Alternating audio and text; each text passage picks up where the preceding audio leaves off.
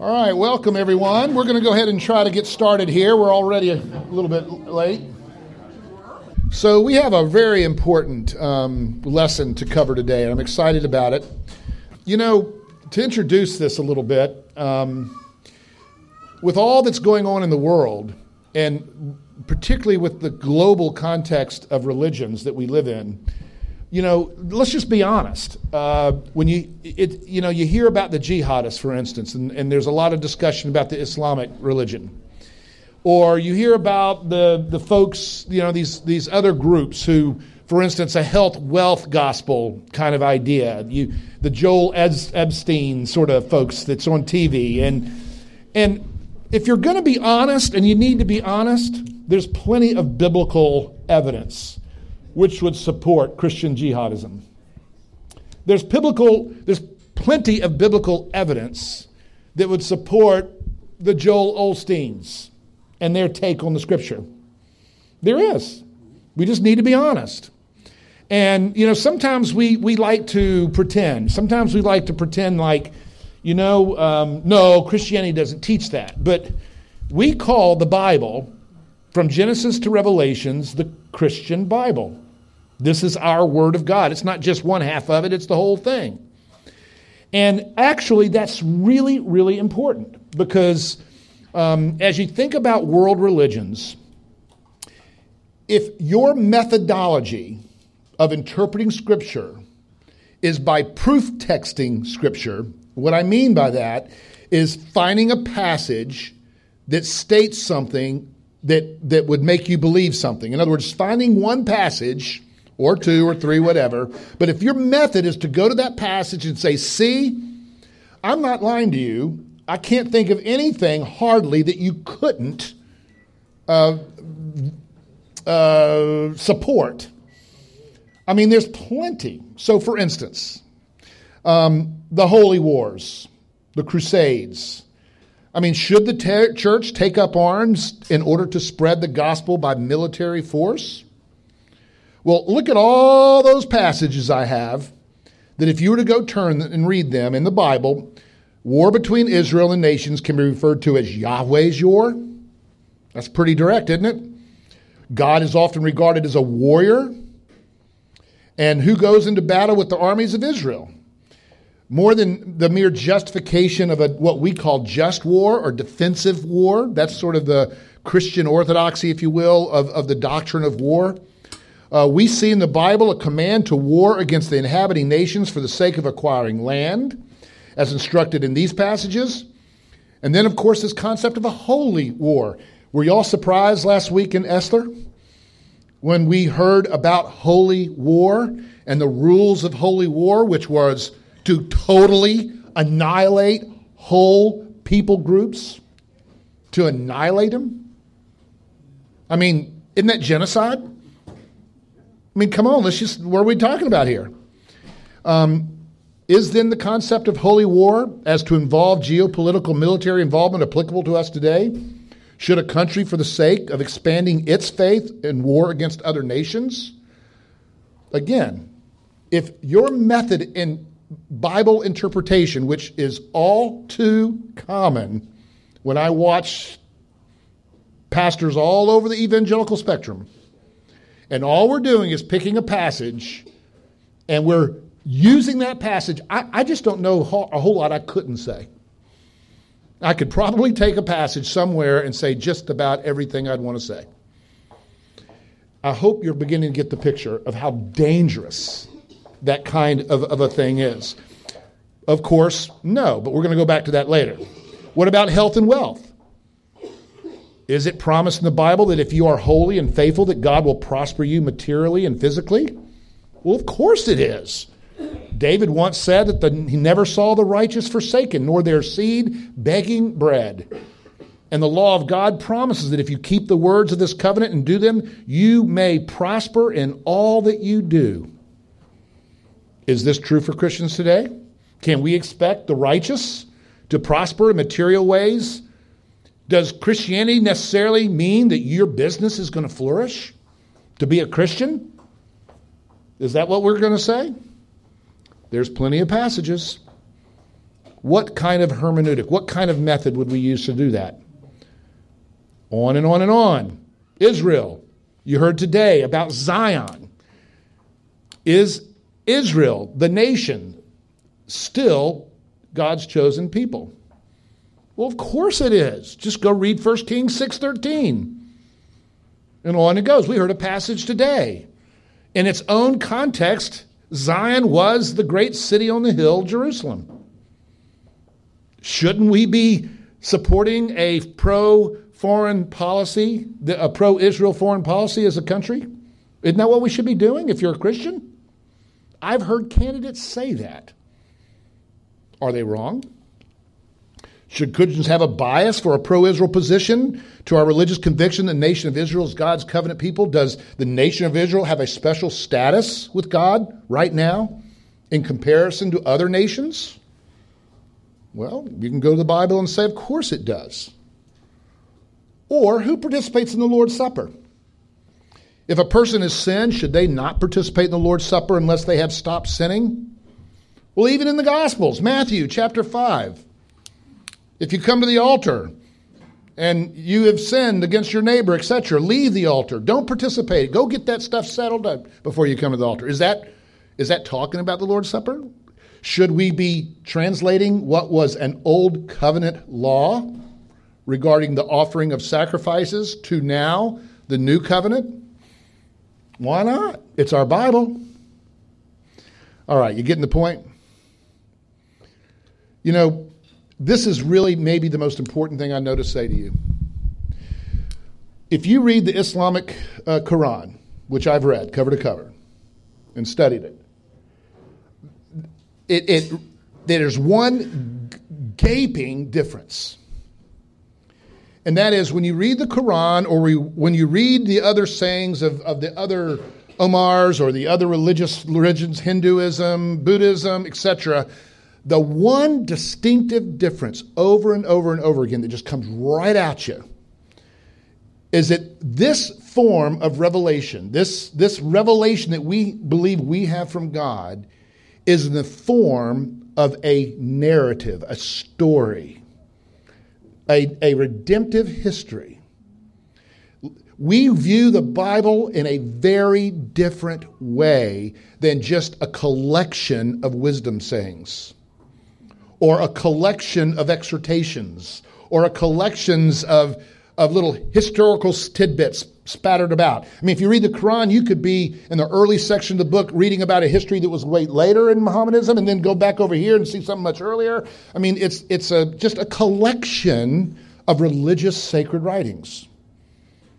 There's absolutely no ability, the method of interpreting that book is wanting then, why wouldn't this be legitimate?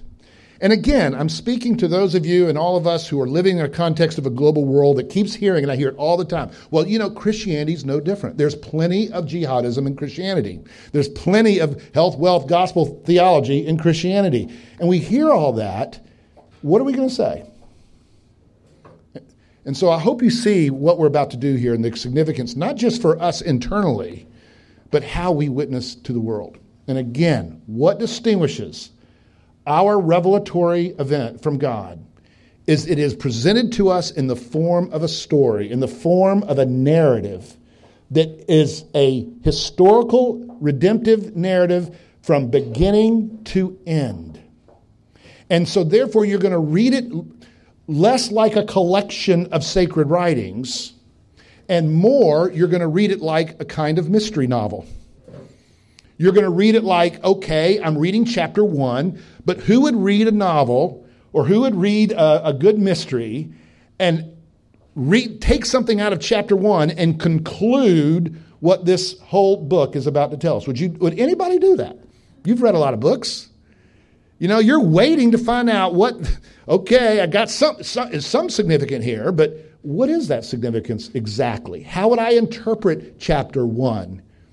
Well, you're going to chap- to interpret it by chapter 20, the last chapter. And that then is going to interpret. So, what we're going to talk about today is how do you read the Bible backwards and forwards?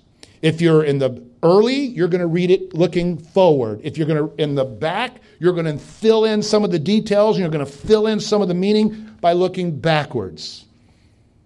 When you read about the law in Exodus, you're going to read it in light of what the law meant all the way back to Genesis.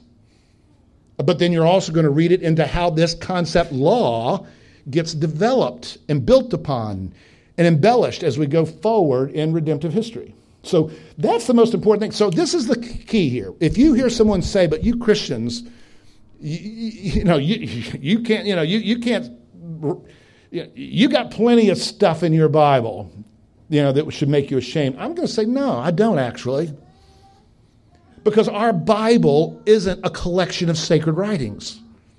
It is a story, a story that is has a, a continuity that begins to emerge, and we're going to interpret meaning as from the context of the story as a whole. Now, this is an incredibly um, controversial statement in, in the rise of modern liberalism. Modern liberalism is going to study the Bible as distinct books the concept of, quote, biblical theolo- theology, if you're in a liberal context, will often be described as bibliography, bibliolatry. That's the word, bibliolatry, because you're, you're worshiping the Bible because you've invested in it a kind of meaning that's holistic and full. And many evangelicals, ouch, I don't want to be an idol, idol of the Bible. I want Jesus Christ to be my idol, right? And yet, no, we're going to say, no, it's not bibliolatry but it is recognizing the nature of our Bible. And it is unique among all religions that it is that kind of a, of a, of a book. So, that by way of introduction um, is going to bring you to what this. So, what is it that sort of unifies? Well, you heard Andrew beautifully illustrated today this idea of a Zion, distinct but never separate from the idea of God's presence. There is place, but there is a place that's always set apart from presence. There's never been a time, you heard him, I loved it, man. It was, it was wonderful to hear you quoting that stuff. But there's just never been this time when there has not been a presence spirituality to the Christian, to the, to the, the Bible. There's never been a time when you're saved apart from the very temple presence of God sometimes immediately, like in the person of Jesus Christ, sometimes mediatedly, as in a context of temple or church today, or heaven when we go to heaven, where Christ is the, of course, uh, sanctifying presence of the Zion of God in, in, in heaven. And he makes it Zion. Without him, he wouldn't, it wouldn't be Zion.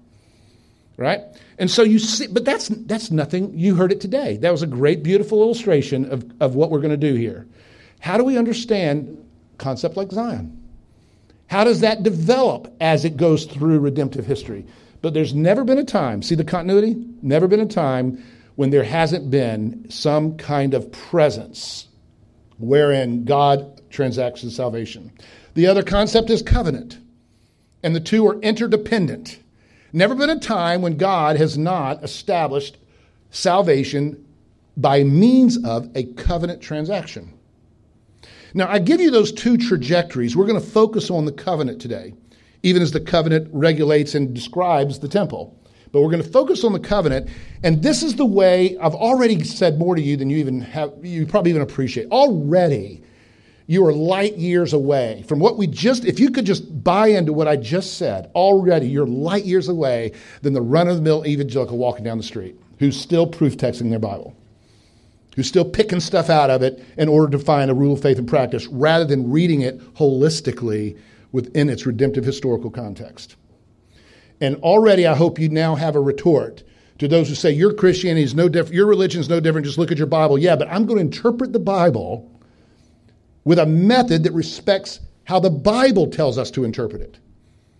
Not as just a simple collection saying collection of sacred writings, but as a book like a narrative, a story, wherein we read it. And so we have now, I mean, some of you Sunday school people, how many books in the Bible? God, y'all are good. 66? I swear I went through seminary. I still, could, I don't think I've ever heard that number. I, I just, it just evaded me somewhere.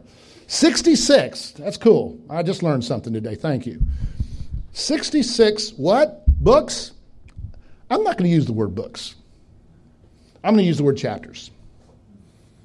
I'm going to remember that the author of each chapter, though distinct, are never separate from the author of the whole novel, who is God. That is not bibliography, bibliolatry, I should say. That is belief in a one God who transcends all history, who reveals himself through that mystery that we talked about last week called inspiration, where God is joined into humanity. And so the whole of Bible is like an incarnational process. The Word became flesh in Christ, but the Word becomes the flesh vernacular of the people in the various humanities that God uses to write it, but it's still God that writes it. So that's our understanding. We're going to be talking today, then, another word could be about what we call biblical theology. Now, again, if you're coming out of a liberal philosophical camp, you're going to take offense at me saying that. A biblical theology. No, there's the theology of Isaiah, there's the theology of Ezekiel, there's the theology of Paul. Pauline theology. We're going to say no. There is a biblical theology. And that's what's going to answer every question that I just presented to you. Holy war, prosperity theology, the, the, the, the definition of, of Zion, Israel, etc. We're going to say there's a biblical theology. There is one ultimate Israel. And we're going to use the narrative approach to do it. Any questions about what I just said by way of introduction? Give me a chance to drink some coffee. Mm-hmm.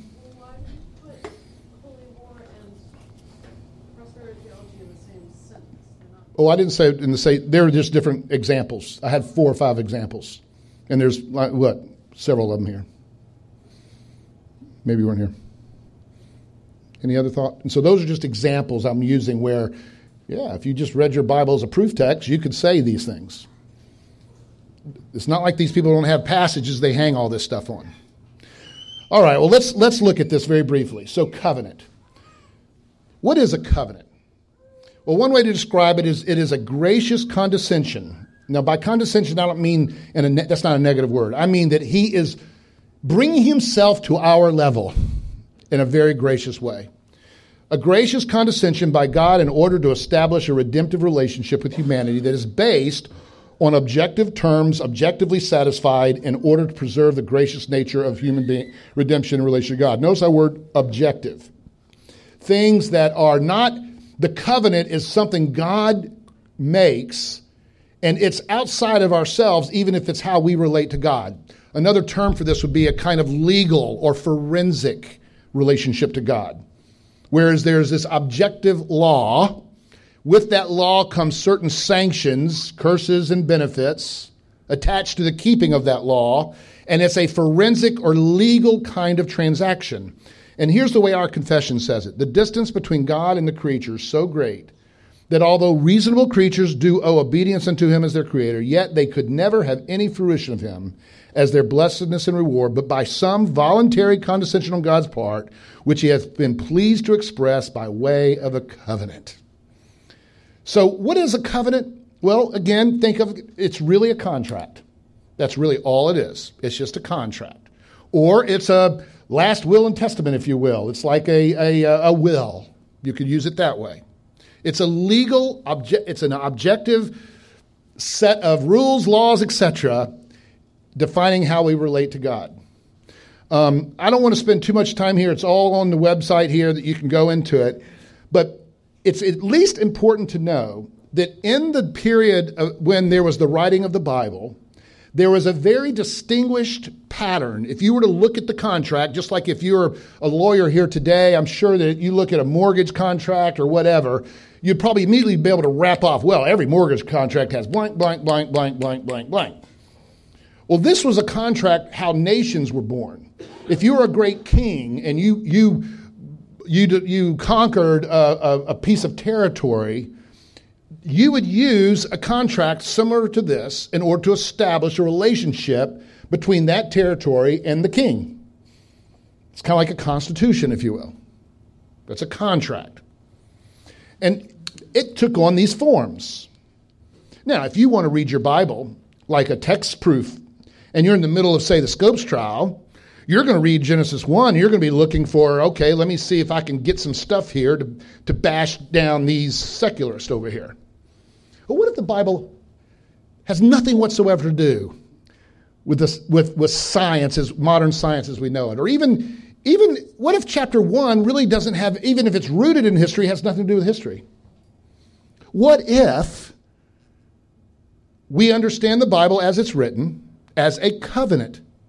Well, every covenant would have a preamble.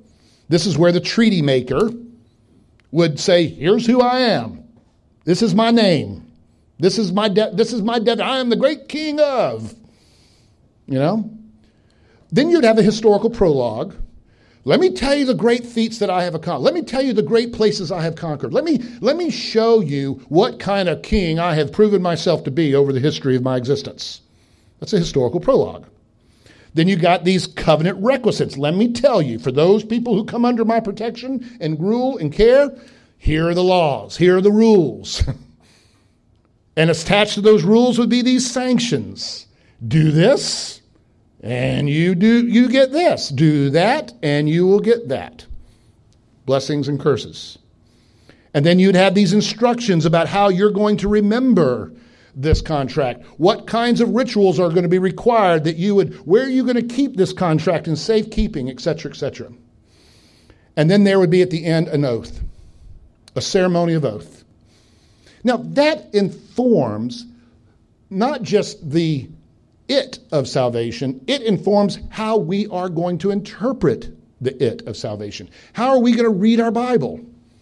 And I show you here Deuteronomy which is, of course, the, you know, the, re- the, the, the renewal of the covenant, it perfectly follows what I just showed you, which perfectly follows what was very common to society in that day. So that if you were a, a convert to Christianity, it would make sense to you. You'd say, Yeah, I got it. I get what's going on here. It's interesting that the same Deuteronomy pattern is found in Genesis 1 all the way through Exodus. Think of those as, you know, two parts to the same, you know, revelatory aspect or, or whatever. And you see it right there. Oh, and there you go again. So now, are you going to proof text chapter 1? Are you going to look in there and try to derive from that how God created the world? Or are you going to look at that and say, no, this is about naming God? And sure enough, you'll find poetry, you'll find symbolism, etc. Then the second creation story picks up with these 10 sola toledot phrases this, these are the histories are, these are the generations are, and what you're learning now is the part two of the covenant. You're going into historical uh, preamble. You're going to go in there and say, okay, let me see what God has done that brings us to, Israel, uh, to the Exodus uh, covenant making. So you've got to read now Genesis 2, verse 4 and following, and you'll find, I'm not going to go into it, but you'll find these, these 10 histories. Histories that all speak to God's power to bless and to curse, to bring to, to guard his people and to curse those who rejected him. So that by the end of that, you're saying, you do not want to be on God's bad side. I mean, it really gets you there. And you want to be on his good side. These folks that, that were of the Seth line, look at them, man. They just prosper, prosper, prosper, prosper, prosper. These people who are on the Cain side, you see? And it just goes on and on. And now you're reading it covenantally. Now you're reading the Bible as the Bible was written, not as a collection of sacred writings, but as a covenant. So we get into that How's this going to change the way you, are learning a lot here? Believe this is just teaching you stuff about it. You're learning how to interpret. So you come to the prophets. How many of you think the prophets are foretellers? Isn't that what we hear? Come on. You're afraid to say it, aren't you? I know every one of you do. Come on. Well, 2% maybe, mostly. 98% of the prophets are doing what a good lawyer would do with my will. They're just executing it. They're saying, here's what, here's what Preston says he wants to happen. Here's what we're going to do. And if you don't do it, God said that this is what's going to happen to you sanctions. Remember those sanctions, blessings and curses? Now, what if this whole story of covenant is put into a outward, tangible, geopolitical relationship with God? That if you were to stop at the end of, say, you know, Exodus or at the end of, say, David, well, I guess we would have rightfully, we would rightfully claim that there is a geopolitical place over in the Palestinian area that belongs to God's people. But it doesn't stop there. In fact, already back even in Exodus, when it speaks of a prophet greater than Moses. Today we were quoted about David and how this one is coming after David that would secure a reality that transcends everything that God had promised David in a geopolitical sense. You've already got the clues, you already got the keys, they're everywhere. That there's something coming, that chapter 6 is not the end or chapter, I don't know, how many in the Old Testament? Some of you real Bible geeks, tell me. You had 66, what was it? God, y'all are so good. How many of you are saying that because you're Bible te- you're, you're Sunday school teachers or something like that? You had to be. Isn't it cool? You know more about it than I do. That's good. So there's 39 Old Testament books. Is that what I heard? Yeah. All right. What if it stopped there? Well, we could have the criticism of being a jihadist would fit because we would hold a holy war, and holy war be defined in geopolitical terms. But it doesn't stop there. And so the prophets are less foretellers of history as they are often thought of as a covenant executor. You have lawsuits.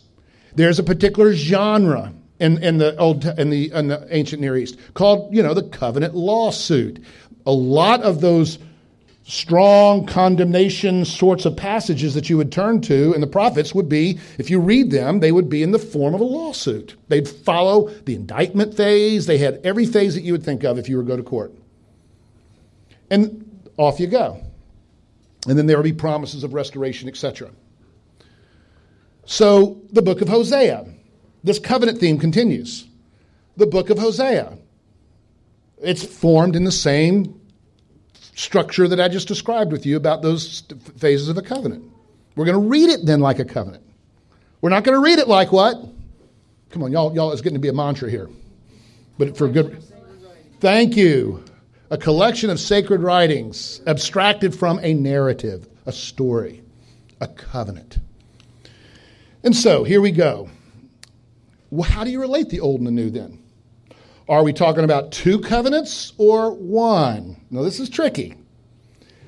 The pre redemptive and the redemptive is one way to think about the two covenants. You have the covenant of works and the covenant of grace, and they can sound as though that means there's two distinct covenants.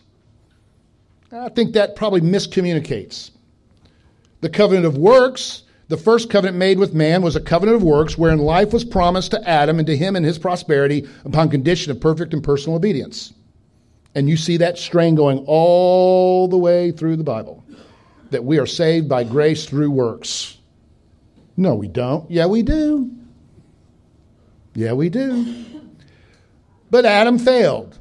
Humanity fails. Now, what did God do? Did he say, ah, screw that one? that didn't work phase two, or, you know, covenant two. Not quite. The covenant of grace is described this way in our confession. Man, by his fall, having made himself incapable of life by that covenant, the Lord was pleased to make a second, see, there's that language, commonly called the covenant of grace, wherein he freely offereth unto sinners life and salvation by Jesus Christ, requiring of them faith in him, that they may be saved, and promising to give unto all those that are ordained into eternal life is his Holy Spirit, to make them willing and able to believe. Now, again, I'm going to just beg that, that though I don't agree, disagree with anything that just stated here, that, that it's not as though the old one was annulled in the sense that we're no longer saved by works. It's that the old one, if you will, apart from the promise of grace and the, and the coming of the Messiah, would have been in, incapable of saving us. In our sin, it would have been incapable of saving us. You see that? We couldn't keep it so God keeps it. And what's really diff- interesting here And let me read this little passage by Kline, which I think is really helpful. So perhaps better, it's the promise of grace which then maintains the importance of works obedience in getting the blessings of covenant. In other words, Christ did not come and say, I've come to abolish the law, the covenant. He came and said, I'm coming to fulfill it. Okay, so therefore, when we read the Bible, we're not going to be antinomian, say all laws are bad. There is a large swath of quote, evangelical, gospel centered movement Christians who are speaking now as if law is a bad word. You know, the scripture says, Oh, how I love thy law. Even Paul, when he speaks of law, he's almost always speaking of the, of the old covenant, the Mosaic covenant that was formed with the geopolitical nation of Israel. And, he's, and, he, and he tells you why that can't save you, which it can't this geopolitical covenant with Israel. But it's not that the law was bad, he says. He says the law was a tutor. This geopolitical outward typology that Israel had mistaken and missed what it was directing us to, which was the ultimate covenant fulfilled in the ultimate Messiah, had gotten lost. And he shows it in Abraham, etc. So let me just show you this. Here's the way uh, uh, Old Testament uh, theologian Meredith Kline says it.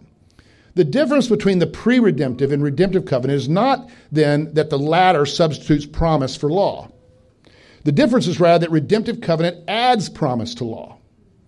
Redemptive covenant is simultaneously a promise administration of a guaranteed blessings and law administration of blessings dependent on obedience, with the latter foundational. The weakness of this traditional designation, covenant of works, for the pre redemptive covenant is that it fails to take account of the continuity of the law principle in redemptive revelation and therefore is not a sufficiently distinctive term. The principles of works continues into redemptive covenant administration, not only in the sense already stressed that the blessings of redemption are secured by the works of a federal head who must satisfy the law's demands, but in the sense, too, that none of the many represented by Christ attains to the promised consummation of the covenant's beatitudes, except he attains to that holiness without which man does not see God. Coherence can be achieved in covenant theology only by the subordination of grace to law. Now, what does he mean by that? He means that there is a covenant that was established with humanity, a creation covenant. It's still in effect, guys.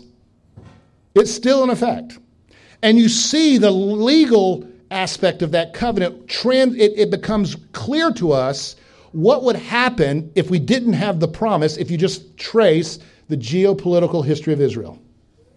They never really get comfortable in that promised land. There's a skirmish after skirmish after skirmish. They're, they're you know, isolated from it, etc. So you see this aspect of the law, the creation covenant, that's, that's always in effect and as a tutor, according to Paul, we see that in the sense of it being exasperating in the geopolitical typology of the nation of Israel in relationship to the world and God. But then you also see the promise. Now, let me give you a little clue about that. How would you know the difference? It always comes down to who swears the oath. Do you remember who swore the oath in Genesis? Adam. Not Eve, Adam. Bone of my bones, flesh of my flesh. In this marriage union, Adam gave himself as the covenant executor to Eve. Then we begin to get the strange language as early as Genesis 3 that Eve seems to be a bigger persona than just a person. Because from her womb comes the seed of who? The, ultimately, the Messiah. Eve is then the church of Jesus Christ, according to Ephesians 5. And this covenant swearer, taking upon himself, kill me, I will, I will suffer the consequences of the covenant. I will fulfill the covenant, Adam is saying. And he fails as our first covenant head. Awaiting the second covenant head that's born out of the seed, the redemptive history of God's church, comes forth the Messiah. And by the way, this is what Paul picks up in 1 Timothy, where he says, And childbirth now saves you, speaking to women. He doesn't mean you, a particular woman. You got to read it redemptive historically. Salvation comes from the womb of a woman.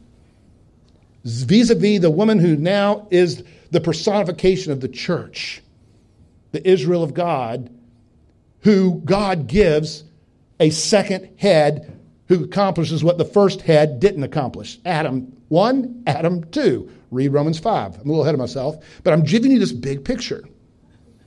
Think about what, what would go wrong in your interpretation if you didn't get that. First of all, what would you do with the First Timothy passage that talks about women being saved through childbirth? Oh my gosh. This is getting, I mean, we're, we're getting in some deep trouble here. How many children, God? Oh, yeah, I remember, you know, what the quiver is full, taking a poetic imagery out of Hebrews. Now you got to have five kids. Got to have five. That's going to save you. Oh, man, it gets horrible, doesn't it? If we don't know how to read our Bible covenantally. And on it goes. So think about it this way Who takes the oath? There is a covenant that God makes with Israel where all of Israel comes, and, and Hebrews describes the event as an ominous event when Israel takes the oath of covenant. That Israel takes the oath that we will execute this covenant and the sanctions, its blessings or curses, will be predicated upon us. And Hebrews chapter 12 says, Man, that was an ominous day. He talks about the lightning and the dark clouds. They were foreboding circumstances there. And thankfully, that oath was related to a geopolitical, a temporal, outward relationship with God between Israel. And we see what happens when they took the oath. And it tutored them, according to Paul, it tutored them to the point of exasperation concerning their sins, where they, according to Paul, and I'm really going through his argument, his amazing, brilliant argument in Romans, where he says, Who will set me free from this body of death? This this word, I, I, I, he's going through the dip. There's another example. I just can't stop, man. It's just so cool. Just start reading the Bible, chapter 5 on through chapter 7 or 8. And try reading it in a kind of collection of historical sayings. I, Paul, before the law. Really? When were you born, Paul? Weren't you born there in first century? See, it would make sense. I, ego, the Greek word. He's I in a figurative sense. I, as speaking in solidarity with the history of God's church. I, there was a time when before the law, I didn't know my sin. After the law, I knew it. He's talking about the Mosaic typological covenant. And that covenant, which tutored him to see his sin and exasperated him to the point where he would cry out by the end of chapter 7 Who will set me free from this body of death? Which gets you to what? Another covenant executor. Someone else who will swear the oath. Not sworn by the church, i.e., Eve, not Eve and then Israel, the church, swearing it. No, a second Adam will swear it. Where do we see that? We see it in passages like Genesis 17, where God swears the oath prefiguring, of course, Jesus Christ. That's the argument we've been hearing about in, in, in Galatians. You can't annul the oath that God, by the lamps, swore walking through the slain calves of sacrifice. We can't annul that by this temporal geopolitical law. And Paul is doing some deep, deep level covenant theology here, helping his people see that when you read the Old Testament, you got to distinguish between the typological, temporal, geopolitical, material Israel, and then there is a eternal and spiritual Israel that might be a part of that Israel that's called a remnant Israel. And Paul will say these amazing things, and if you don't read covenantally, you won't understand it. Where he says, Well, you know, not chapter 9, you know, not all Israel is Israel, right? You do know that. Reeves, you knew that, don't you? That not all Israel is Israel? And you're going, huh? Makes total sense if you just read your whole Bible. That there is an outward and typological and geopolitical Israel. And then there is that which belongs to that, a remnant Israel, who are saved by grace through faith in the promise given to Abraham. And who's part of that line not the line of the You see, the works righteousness, temporally speaking. So it's true.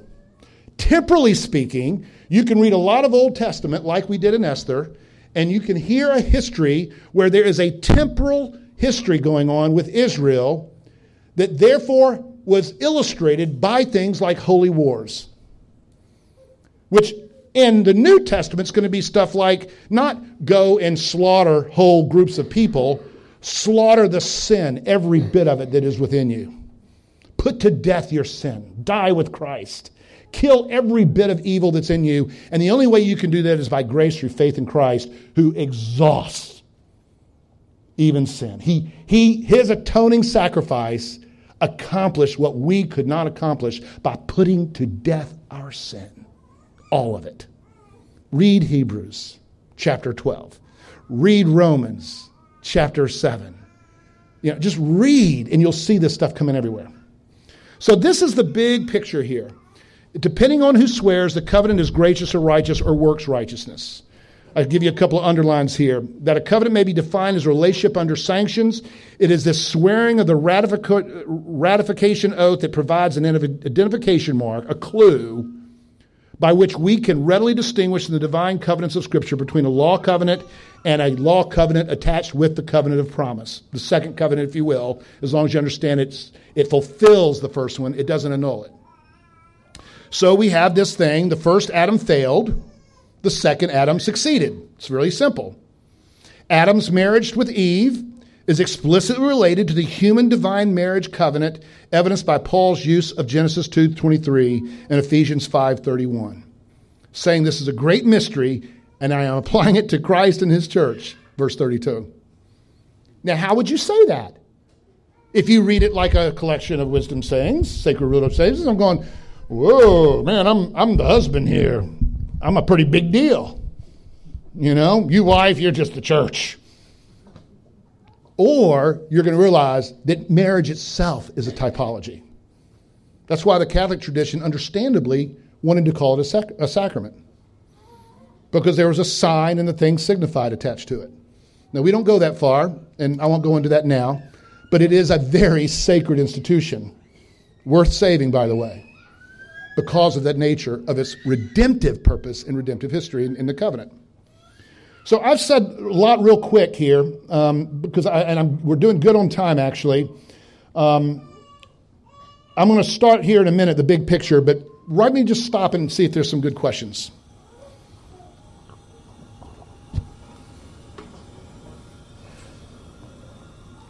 Come on, ask me some questions. You can't understand all this. It's all right, I promise. This is, I mean, this is one lecture that should be a whole semester. I'll ask questions. Yeah. What about for the people who don't have the advantage of the whole Bible? Say somebody who, you know, lived before Christ's coming. Lived before Christ's coming? So the Old Testament people, right. you're thinking, yeah. How, how, would they see the whole picture? Mm-hmm. Mm-hmm. Well, they wouldn't have seen it if you mean by that that they had full redemption, I mean, full revelation. In fact, that's why the, the apostles were just gleeful about living in the age that they lived because they had begun to see what the previous generations could not see. So, on the one hand, I want to say they didn't see it in, in terms of its full seed to, to, to birth phase, if you will. But they definitely saw it in the promises. They definitely had it in the promises. They had it in the institutions. They had the sacrificial system, for instance, starting all the way back with Genesis, that shows you that Adam and Eve are saved by what? By grace through faith in the promise of God that was ritualized by the covering of a slain animal's carcass, which covered them with a new clothing, if you will, that, that covered their nakedness. I mean, it's all there in Genesis 3. You could, and, and though you might not understand, okay, there's going to be this guy named Jesus that's going to come to the city of Nazareth, da da da da, they would have known. That they would have known, for instance, by the time you get through Cain and Abel, that one relied on the sacrifice provided by God to get saved. Cain didn't. He, wor- he relied on his works righteousness and not understanding that it wasn't about who brings the, the, the, vegetables, it's about who puts their faith in the sacrificial system that God has instituted after the fall. You see, they would have it right there already. And they, that's what they So we would say that all people who did not have the new covenant were saved by grace through faith in Jesus Christ. Jesus Christ as he is, is uh, foreshadowed and taught about as early as Genesis 3. And it keeps it building. By the time you get, by the way, to the Exodus and you get into the period of the law, oh, Jesus Christ is all over the place now.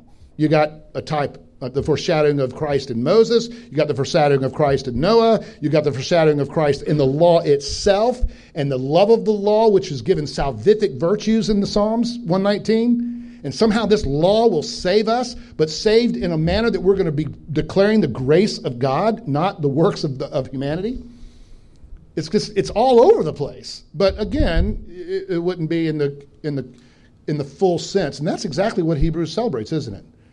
that, man, let me tell you about something that's all in the Old Testament, but now Christ is greater. A greater revelation. I love that song, Fairest Lord Jesus. If you think about it, that's what that song is saying. That there's many manifestations of God's revelation through creation and through redemption, but ultimately Christ is the fairest of them all. That is to say, the, the ultimate, uh, not the penultimate. Does that answer your question? Okay. Other good questions. That was a good one. Yeah. Andrew? Uh, Pastor, what do you think it is about like why sorry, how do I form the question? Why a covenant? What is it what is it about covenant that is yeah. this that you can say this is the whole Bible. You know, you to understand the Bible, you have to understand this aspect. Yeah. Of all the different ways maybe. Yeah. Well, I mean, I could, I, yeah, it's a great question. Um, I mean, first of all, we can say, as we've already talked about, it was a condescension of God that enabled him to communicate with us what salvation is. It becomes a vehicle where he is incarnating himself, his revelation in a common vehicle, if you will, a common way of thinking about transactions. So it was a really beautiful incarnation. I mean, the word is an incarnate story, the word that becomes flesh through the vernacular of the people. That's one. But secondly, I would say, and is that if grace is going to be grace, there has to be an objectivity to that grace that is not related to any transaction that involves me personally. I mean, in other words, if all we were to talk about is my experience with God, my obedience with God, think a subjective, which is what the temple is all about. The temple is the power pair. You know, if Kline calls the covenant the paradigm of our salvation, calls the temple the power of our salvation. The two always come together, paradigm and, and temple and, and power.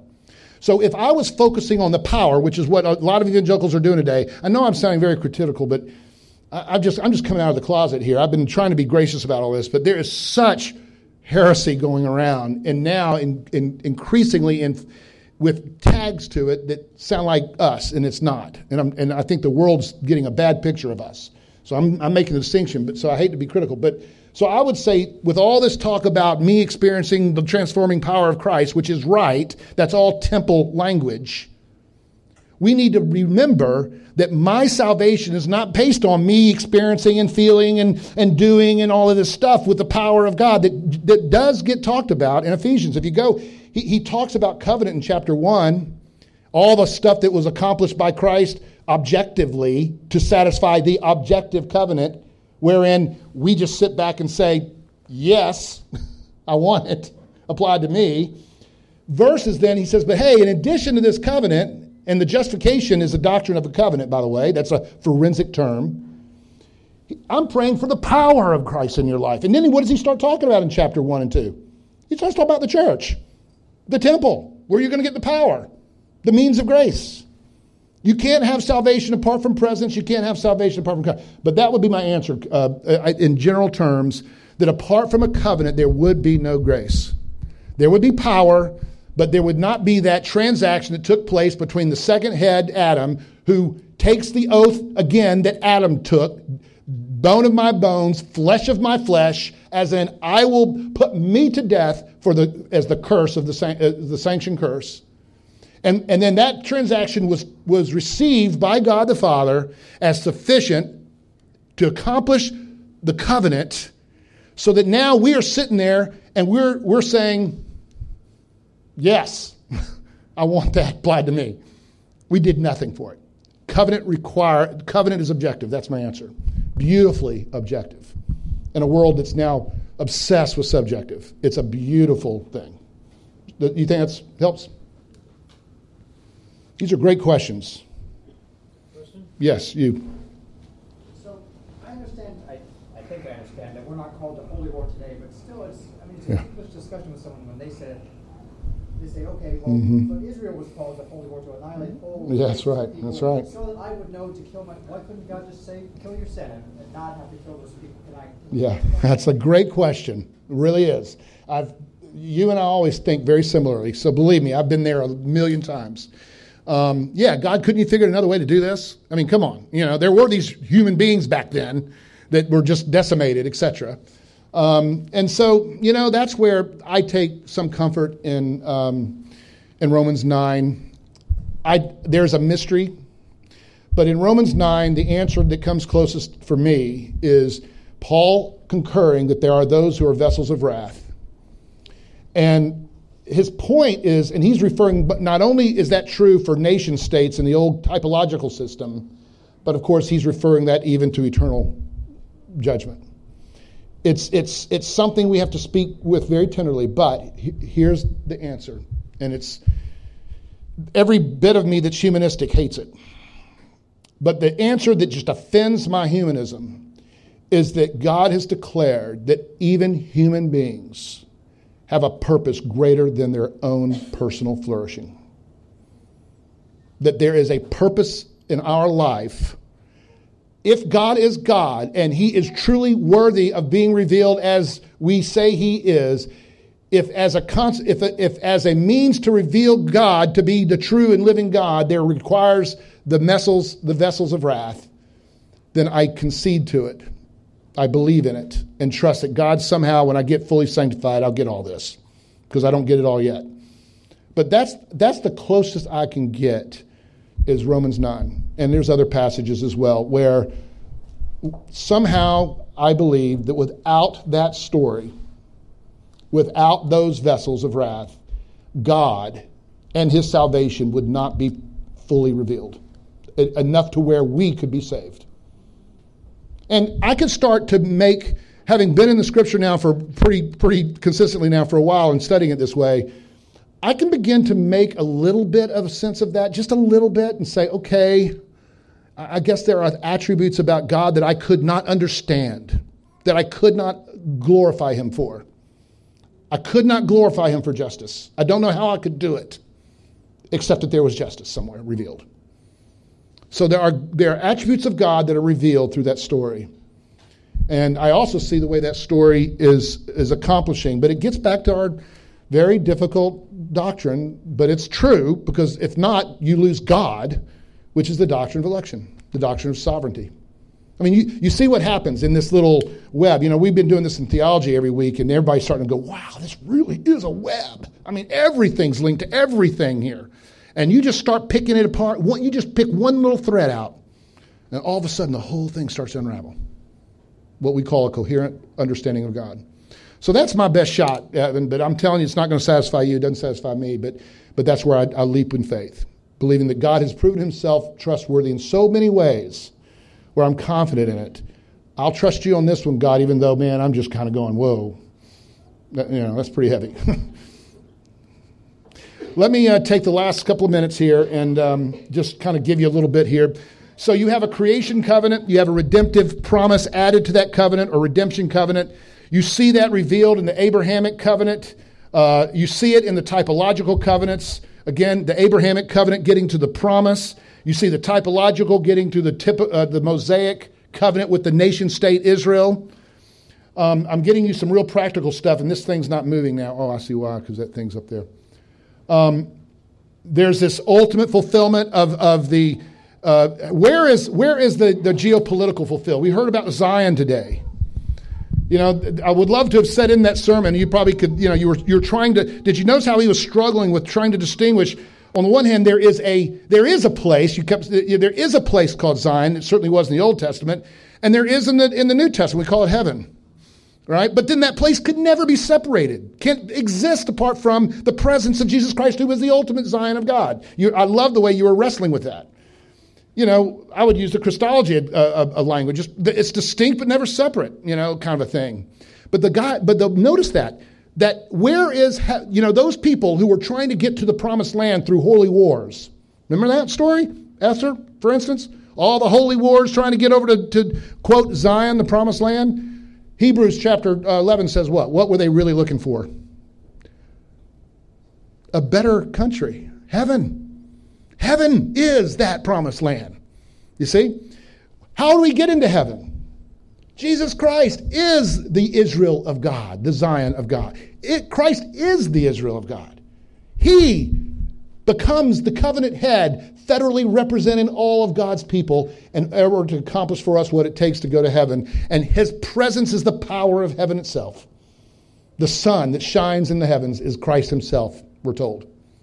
See, this is the paradigm and the power coming together. And so you see this general thesis going through.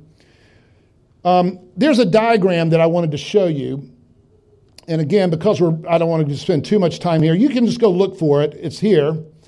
Um, and what you'll see, it's a nice summarizing diagram, but you'll see wherever there's a line and not a dotted line on the top, that's a geopolitical context where there was holy war, temporally speaking.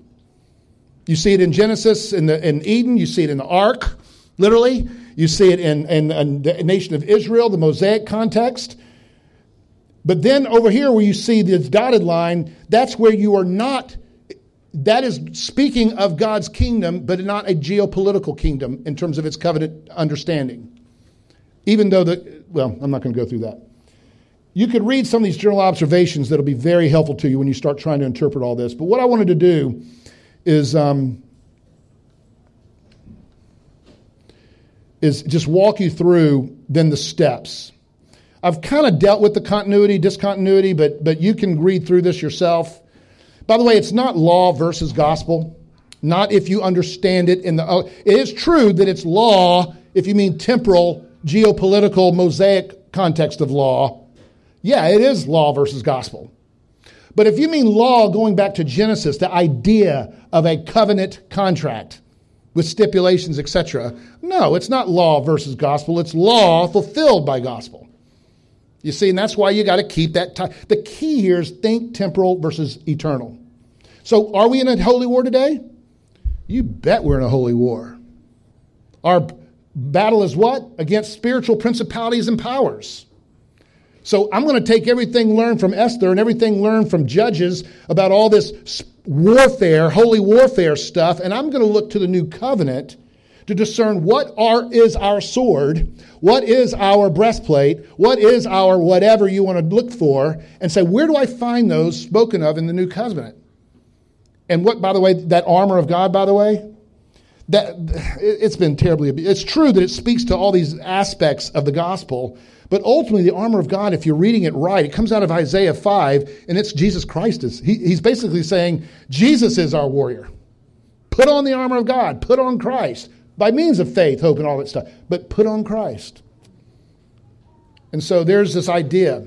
It's not temple to no temple, it's temple made with hands on the holy hill of Jerusalem versus now a temple not made, not defined by the, the, the, by uh, the physical architecture of the place like it was. That's not built with hands, but a temple that's defined by what? Christ, the cornerstone of the temple. He's the cornerstone a foundation built by the apostles, which is now what kind of foundation? Not a temporal foundation, but a foundation of, of doctrines and teachings, you know, and, mean, and rituals that are all put in place in order that we, the Church of Jesus Christ, can say rightly, we are the temple of God. So it's not no law, it's not back to this question, law versus gospel. It's not temple versus no temple. You're looking for these continuity, discontinuity themes, and that's what I'm interacting with here if you want to go back and read it. And I really encourage you to do this. We have the prophet, priest, and king. But notice when we get into things that we understand today Sabbath, there's a covenantal understanding of Sabbath. A day which we celebrate now, what? The accomplishment of Sabbath rest in Jesus Christ's resurrection. So we worship on Sunday, the first day of the week, not Saturday, the last day of the week. As it reflects still that we're, we're still Sabbatarian. We still believe in a day set apart from others wherein we worship God. It's not no, yes, no. It's both and. We are Sabbatarian, but we, we worship, we, we, we celebrate Sabbath now on the day of resurrection, the day when the redemptive work was accomplished, which is what we celebrate in the old one for the geopolitical, remember? That was the day when it was all done. Seventh day was, oh, we, he rested, he rules. Now it's, he rested, he rules on the first day, the resurrection of Christ. Same thing with um, renewal confirmation. This gets you to your issue of sacraments and baptism. It's not entrance sacrament, no entrance sacrament. It's entrance sacrament now in baptism, replacing circumcision to reveal the new water of, of the Holy Spirit era and giving us faith to believe to all the nations, etc. Well, I will go through that. Um, one last little point to point out for you to go back and look at it. You really want to look at this right here, this little section here. This will spell out the typifications, things that are typified and where they go in the new covenant. We'll talk about the discontinuity of temporal, but the continuity of promissory aspects that are spiritual, revealed in Jesus Christ. And so here's the bottom line um, you should be able, with this method, you will always want, here's the method issue. First, you always want to understand Scripture in its organic unity with the whole of Scripture. That's what it means to interpret Scripture with Scripture. The entire counsel of God's Word must take the whole story into account at all times. God's revelation is God known vis a vis redemptive history. We've talked about that. So, what do you do? Here are your two steps. Step one read your passage and understand the covenant that is currently being spoken under. If you're reading in the Old Covenant under a Mosaic context of covenant, you need to read it like that. If you're reading in Genesis under the Abrahamic covenant, you need to read it like that. What was promised? What wasn't promised? Et cetera, et cetera, et cetera. Then you need to take step two and say, okay, now how does this covenant translate into that covenant? In the old typological covenant, you could lose your kingship a la Saul if you don't destroy all the inhabitants of a land that you conquer. Under the new covenant, you're going to be destroyed if all sin is not destroyed in you and over you. Which then bounces us to the promise of Abraham and the promise of the seed of the woman who will accomplish that for us. So that now in James, you got to read James. You remember that prayer? The prayers of a righteous person will be healed. You better read that covenantally. Or you're going to have a faith, all that stuff, thinking that if you're in the hospital, you've been sinning. And you better say, hold it. I'm righteous now under the new covenant by faith in Christ alone. I'm going to be healed. It's a guarantee you'll be healed. And if you'll notice, James, he starts talking about the resurrection in heaven as a possible place where you will be healed, if not before. I'll call it a day. May God bless us. Let's pray. Lord, bless this food now and thank you for our fellowship. And thank you, Lord. Wow, what a beautiful, glorious salvation you've revealed in Scripture. And Father, we confess in solidarity with the church, especially of the modern era, that we have so taken it casually, so taken it for granted. Um, help us, Lord, to love study and learning and, and, and the knowledge that comes for, pours forth from the Holy Scriptures. And help us understand it as it brings us to Christ. We pray. Amen.